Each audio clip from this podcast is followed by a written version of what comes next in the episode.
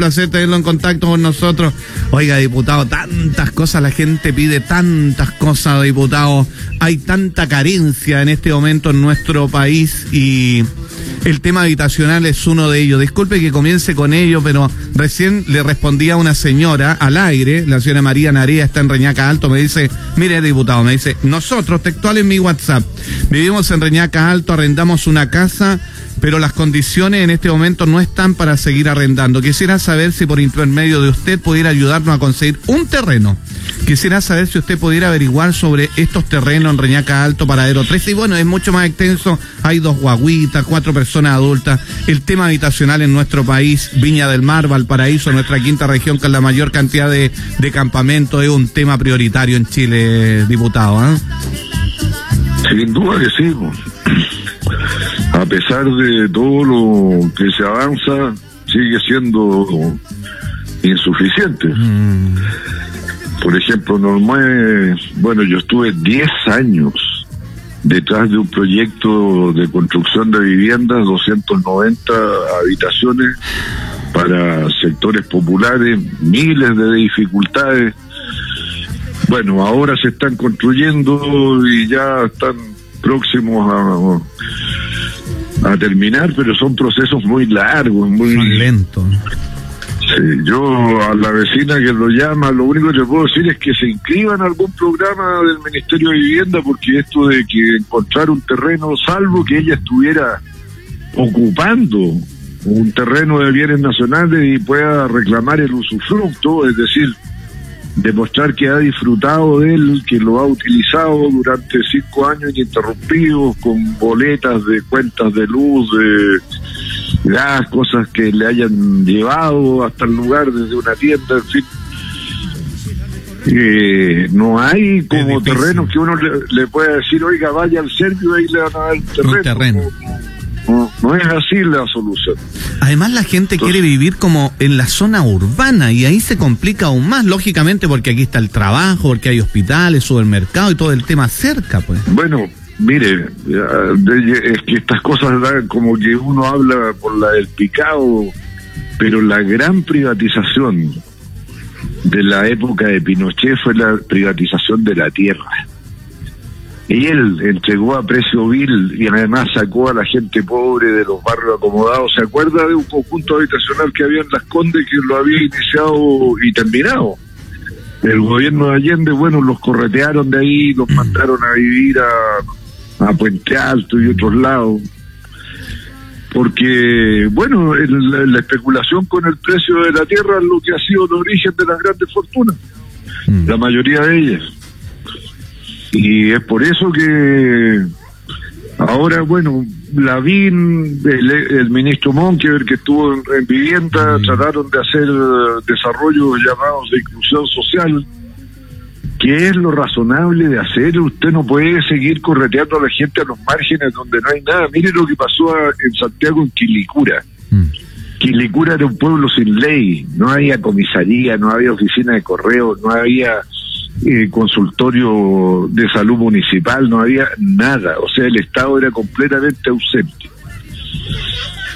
Y bueno, esa no es manera de construir ciudad, ni de construir ciudadanía, ni de hacer humanidad. Pero es un gran problema, Sandro. Un es gran un problema. gran problema el tema, el tema habitacional. Diputado, y un señor de Playa Ancha, mi amigo Mark, dice le puede preguntar al diputado, yo sé que los jueves está con usted, al diputado Marcelo Chilin, ¿por qué el ingreso mínimo garantizado ha ido bajando el monto? Supuestamente eran garantizados 59.900, el bolsillo sin descuento, ya hoy en día, después de tres meses, van en 45 mil pesos. Textual me lo escribe a mi WhatsApp, que le pregunte a usted, diputado. Sandro, fue el gobierno que nos impuso esa manera de hacer el ingreso mínimo garantizado, con el argumento de que si se le daba la misma cantidad todo el tiempo, la gente se iba a acostumbrar a vivir sin trabajar. O sea, usted entiende que un ingreso mínimo garantizado, el ingreso mínimo garantizado, entre paréntesis, está en... Eh, eh, 300 mil pesos líquido. Entonces, si usted gana el salario mínimo, el líquido del salario mínimo después de los descuentos de la salud y la previsión le queda debajo de los 300 mil pesos. Y el gobierno le tiene que dar la cantidad necesaria para llegar hasta los 300 mil pesos. Cada vez. Ese es el ingreso mínimo garantizado. Yo, yo creo que él está hablando de otro subsidio. Debe ser el subsidio entonces. Ah, que me, escribe de Playa Ancha el, joven. A ver si antes de terminar la, nota... Eh, debe ser el ingreso, debe ser el ingreso familiar. El de emergencia. De emergencia. Exactamente. Debe ser que era decreciente. Nosotros pedimos que no fuera decreciente porque la necesidad un mes con otro sigue siendo la misma y peor. En el último mes lo más probable es que la necesidad se incremente porque usted dejó de recibir sus ingresos regulares desde el primer mes.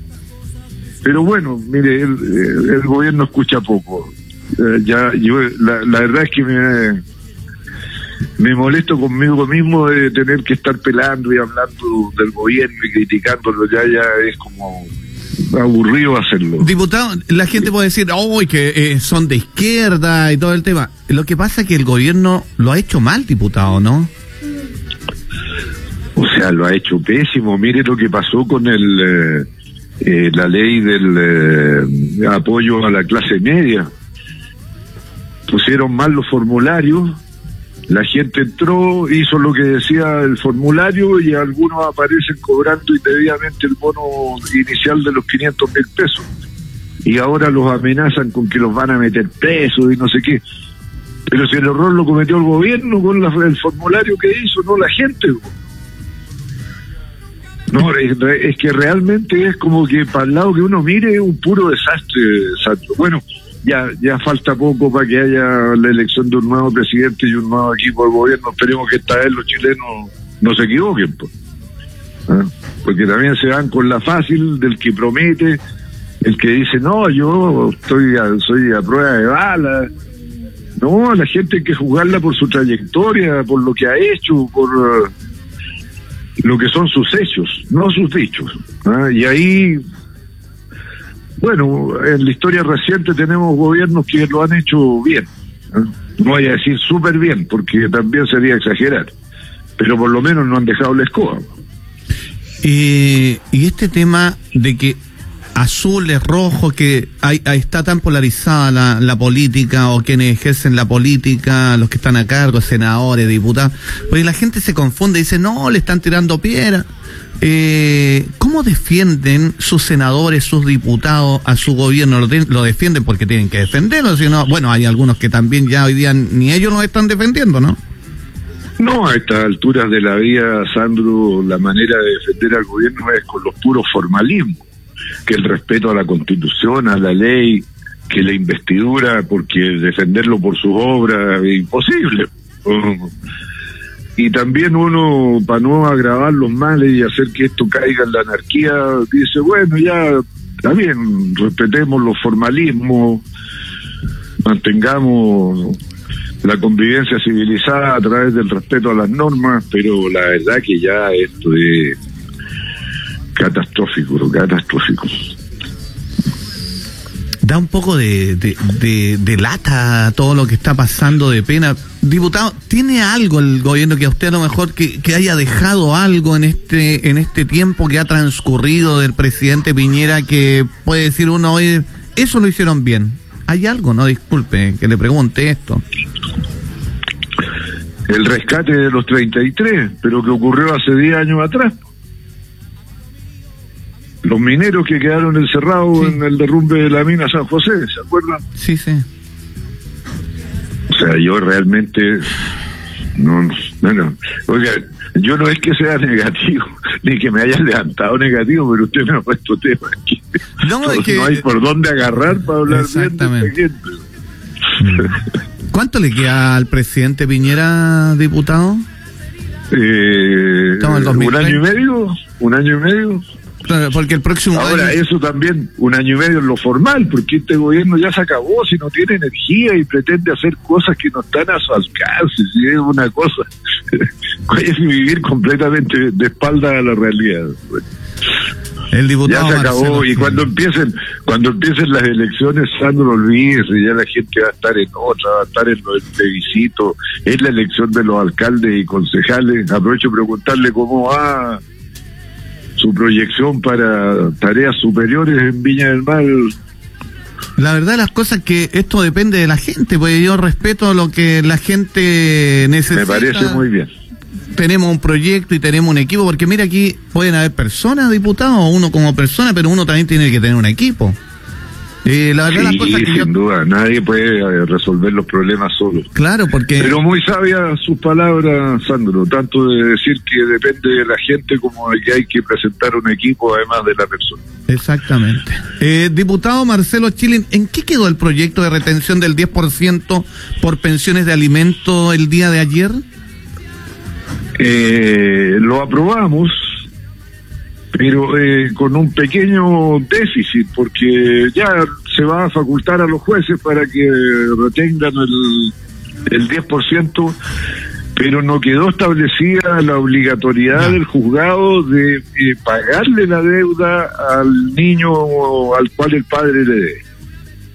Ahí quedó como que sujeto a un procedimiento en el tribunal que lo razonable hubiese sido hacer el giro completo, pero había problemas de constitucionalidad. Otra vez la constitución un problema. Porque, debería haber estado obligado, ¿no? Claro, pero como se considera que es propiedad privada, la plata del 10%, eh, no se puede disponer arbitrariamente de ella, sino un procedimiento judicial. Eso es lo que hizo que solo se pudiera facultar a los tribunales a retenerlo, pero no a pagarlo. Pero se aprobó eso, por lo menos se va a retener, ya algo. Ya se va a retener y el, el tribunal va a decidir. Claro, a través del litigio. Mm. Del, litigio judicial. Disculpe, sigue esperando el cabro chico que el papá en algún momento le compre zapatos que nunca pues, le ha comprado y, le, debe comer. Mire, la, ¿Ah? la pandemia reveló que no éramos los jaguares de América mm. Latina, que no éramos un país de clase media, sino que más bien de pobres que tenía un, estado súper precario para proteger a nuestra población socialmente hablando. Afortunadamente en lo sanitario quedaban energías del viejo Sistema Nacional de Salud que como que resucitó para protegernos y se le agradece a los funcionarios de la salud, médicos, enfermeras, auxiliares, mm. administrativos, todo lo que han hecho por eh, salvar vidas de chilenos. Sin ellos las cosas habrían sido mucho más graves, pero también reveló que éramos miserables en el trato que le damos. no puede ser que haya 400 mil demandas en los tribunales por no pago de las pensiones de alimentos. 400 mil. y después queremos que los niños, después queremos que los niños sean buenos, que se porten bien, que sean amables, que sean educados, respetuosos.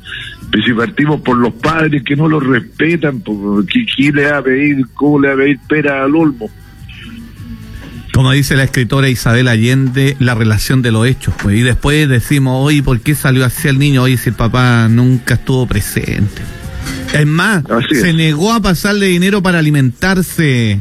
No quiso retirar el 10%. Bueno, oiga, y hablando de bono y todo esto, diputado Marcelo Chilin con nosotros, entre promesas de cárcel y devolución del bono con intereses, quedó el bono a la clase media. ¿En qué quedó todo esto? ¿Qué es lo correcto, cree usted, diputado? ¿Meterse al servicio de impuestos internos, retirar el bono? El día, el día sábado, Impuestos Internos va a subir eh, un formulario para corregir los eventuales errores que pueda haber cometido algún postulante. Y yo aconsejo a quienes piensan que pueden haberse equivocado, porque la verdad que es un asunto súper engorroso y complejo si la gente no domina al detalle lo que es nuestra legislación eh, tributaria y nuestro sistema tributario. Mm. Entonces es súper fácil equivocarse. ¿Ah? Lo que se tributa es lo que se recibe menos las leyes sociales, lo que usted recibe limpio, por decir así. Ese es el monto tributable. Entonces la gente a veces calcula todo. El bruto. Mete todo. Mete lo que debería haber ganado si no le hubieran descontado los, el 10% de la AFP, el 7% de la salud. Entonces lo mete todo. Y esa no es la cantidad tributable. Y bueno, Pero mire, lo, lo, más razonable es que se metan a la página del Servicio de Impuestos Internos y busquen el formulario que permite corregir la información que se haya equivocado ahora. Esto de penar con cárcel al que se equivocó, córtenla. Si la gente está pidiendo todo esto porque tiene necesidad, no por gusto. O sea, si uno pudiera prescindir de andar haciendo todos estos trámites, lo haría, por orgullo, por dignidad. Lo que pasa es que no puede prescindirse. Diputado, ¿qué es el fondo COVID que se discutió ayer en el Congreso? Ah, es el famoso fondo de los 12 mil millones de dólares que combinó el gobierno con los partidos oficialistas y algunos de oposición, el Partido por la Democracia, el Partido Demócrata Cristiano, el Partido Socialista, y que tiene por propósito uno reforzar la estrategia sanitaria, particularmente la salud primaria de, municipal, desde luego extender la protección social, proteger a las familias, a los trabajadores que están sin ingresos y también recursos para lo que se llama la reactivación económica. Pero yo quiero decirle, Sandro, que si no se resuelve el primer problema, el sanitario, el de la pandemia, mm. todo lo demás es pura música. Y aprovecho de colgarme de esto para decirle que la situación en Valparaíso sigue siendo súper preocupante hay más movilidad que antes que entraran en cuarentena. Entonces uno se pregunta de qué cuarentena estamos hablando, de qué cuidado sanitario estamos hablando. Y mire lo que está pasando en Europa y en otras mm. partes del mundo que ya creían superado el asunto y viene de vuelta. La gripe española, ¿sabe cuánto tiempo se demoró en desaparecer? ¿Cuánto? Tres años. Mm. Tres años, con varios millones de muertos. Entonces los que creen que no, que ya, si ya se pasó, vamos a la fiesta, vamos al mall. No, no. Yo eh, espero que anden haciendo fiesta y yendo al mall con precaución porque cualquier día terminan en el hospital pidiéndole ahí a, a los médicos y las enfermeras que por favor los salven. Don Marcelo Chilling, honorable diputado, muchas gracias diputado por estos minutos. Al contrario, don Sandro, con todo gusto. Que tenga muy buen día, igual su distinguida y leal audiencia. Buen día, diputado. Buen día, gracias. El diputado Marcelo Chilling con nosotros, señoras y señores, 10 de la mañana.